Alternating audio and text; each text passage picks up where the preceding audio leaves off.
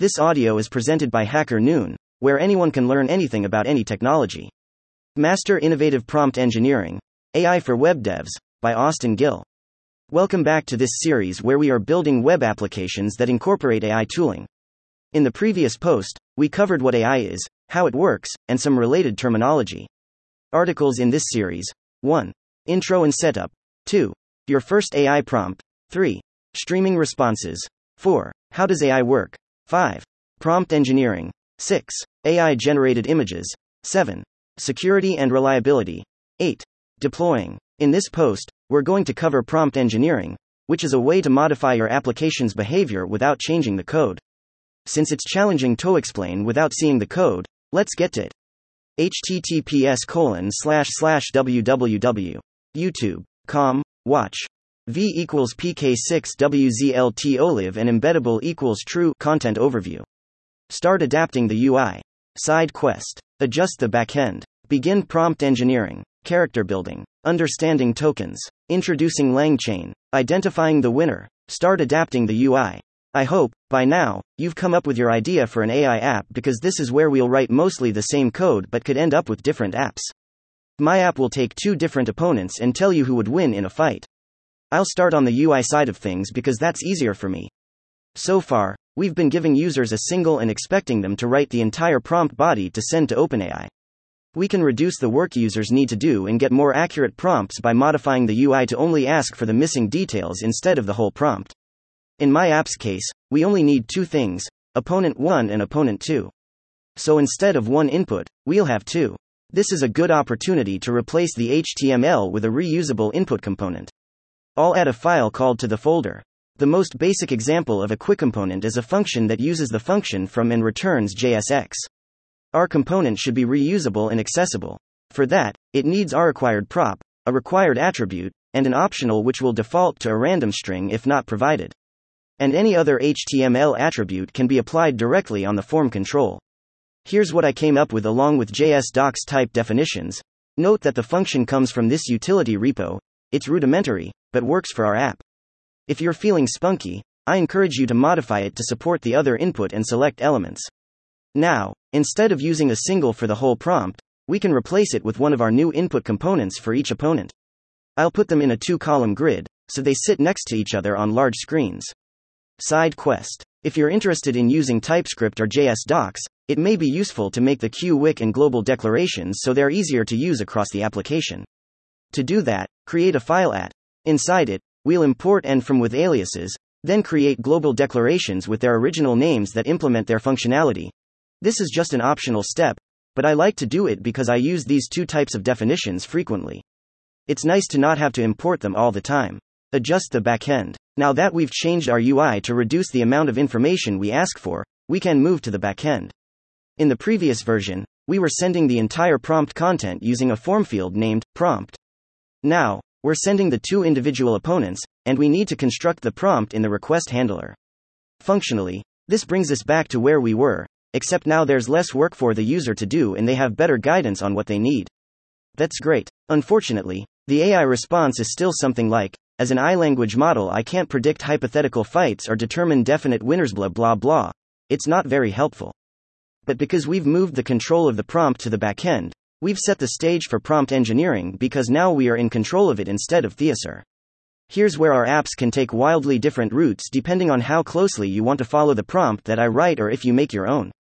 Begin prompt engineering. The AI already told us that there is no way it could know who could win in a fight, but what if we're a little more persuasive?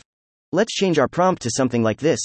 Now, instead of asking the AI for a wishy washy answer, we're encouraging it to provide a creative explanation.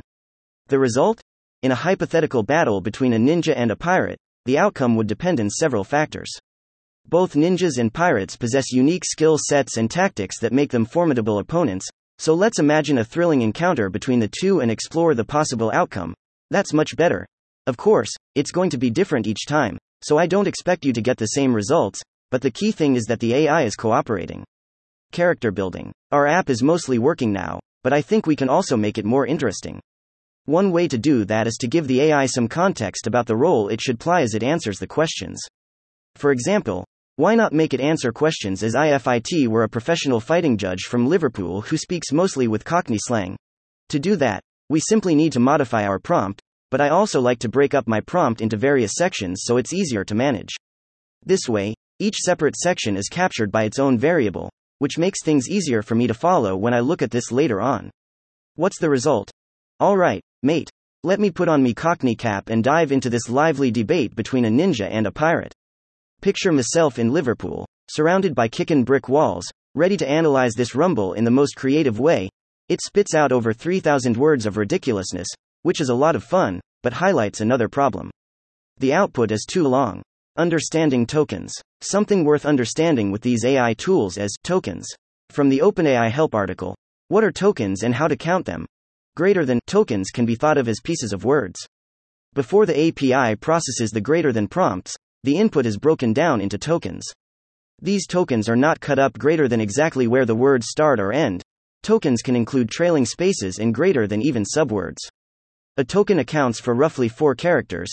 They are calculated based on the text that the AI receives and produces, and there are two big reasons we need to be aware of them. 1.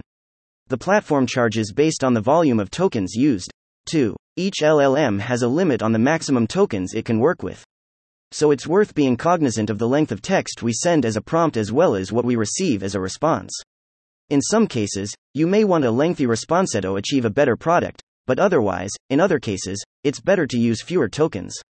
In our case, a 3000 character response is not only a less than ideal user experience, it's also costing us more money. Reducing tokens now that we've decided to reduce the tokens we use, the next question is how? If you've read through the OpenAI docs, you may have noticed a parameter Thatway can set when we make the API request. Also, good on you for reading the docs. 5 stars. Let's see what happens when we set the parameter to something like 100. Okay. Now this is about the right length that I want, but it looks like it's getting cut off. That's because the GPT was given a hard limit on how much it could return, but it doesn't account for that when constructing the response. ASA result, we end up with an incomplete thought. Not ideal. Programmatically limiting the allowed length probably makes sense in some applications. It may even make sense in this one to add an upper bound. But to get a short and complete response, the solution comes back to prompt engineering. Let's modify our prompt to ask for a short explanation instead of a creative and detailed one. Okay, this is more like what I had in mind. This is about the right length and level of detail. If you want to massage it some more, I encourage you to do so, but I'm going to move on. Introducing LangChain. I want to address the clunkiness of the current system. You can imagine if we had a lot more prompts and a lot more endpoints, it might be hard to manage. That's why I want to introduce a toolchain called LangChain. In this new and constantly shifting world of AI, it's been emerging as the leading toolchain for working with prompts. Let's see why. First, install the package with. The most relevant thing we can do with LangChain for our project is to generate prompts using prompt templates. Instead of generating our prompt from within our route handler, we can create a shareable prompt template and only provide the variables, opponent 1 and 2, at runtime. It's essentially a factory function for prompts. We can import the module from, then create a template and configure any variables it will consume like this. Notice that we're using two called opponent 1 and opponent 2. These will be referenced in the template inside curly braces. It tells LangChain what variables to expect at runtime and where to place them. So now, within our route handler, instead of constructing the entire prompt, we can call and provide our variables. Separating our prompt template from the route handler's business logic simplifies the handler, makes the template easier to maintain, and allows us to export and share the template across the codebase if needed. It's worth mentioning that prompt templates are not the only benefit that LangChain offers. They also have tooling for managing the memory in chat applications, caching, handling timeouts, rate limiting, and more. This is just an introduction, but it's worth getting more familiar with the capabilities if you plan on going deeper. Identifying the winner. One last thing that I want to do before we finish up today is to highlight the winner based on the response. Unfortunately, it's hard to know that from a large block of indeterminate text. Now, you may be thinking it would be nice to use a JSON object containing the winner and the text, and you'd be right. Just one problem in order to parse JSON, we need the entire JSON string, which means we would need to wait until the entire text completes. This kind of defeats the purpose of streaming. This was one of the tricky challenges I found dealing with AI APIs. The solution I came up with was to format the streaming response like so. This way, I could grab the winner programmatically and continue writing the reason to the page as it arrived by skipping the unrelated text. I'd love to hear your thoughts or see what you come up with, but let's see how this worked. First, we need to modify the prompt. For the AI to know how to respond with the winner, both opponents need a label, opponent 1, and opponent 2 inches. We'll add those labels in parentheses when we first mention the opponents. And since we have a more specific requirement on what the return format needs to be, we should also include that in the template. Here's what my template looks like now. Notice how now I'm giving the AI an example of what the response should look like. This is sometimes referred to as a one shot prompt. What we had before without any example would be a zero shot prompt. You can also have a multi shot where you provide multiple examples. Okay, so now we should get back some text that tells us who the winner is and the reasoning. The last step is to modify the way the front end deals with this response so we separate the winner from the reasoning. Showing just the reason to the user is the easy part. The first bit of the response will always be. So we can store the whole string in state, but skip the first 27 characters and show just the reason to the user. There are certainly some more advanced ways to get just the reasoning, but sometimes I prefer a simple solution. We can replace this with this. Identifying the winner is a little more robust. When the streaming response comes back, it still gets pushed to. After the response is completed, we can pluck the winner from the results. You could slice the string, but I chose to use a regular expression. This regular expression looks for a string beginning with winner, has an optional white space character, then captures the next whole word up until a period character. Compared to our template, the captured word should either be opponent 1 or opponent 2 inches, our winner's winking face. Once you have the winner, what you do with that information is up to you. I thought it would be cool to store it in state and apply a fun rainbow background animation and confetti explosion to the corresponding. That's so fun. I love it. I'll let you sort that out if you want to recreate it, but here's some of the code in case you're interested.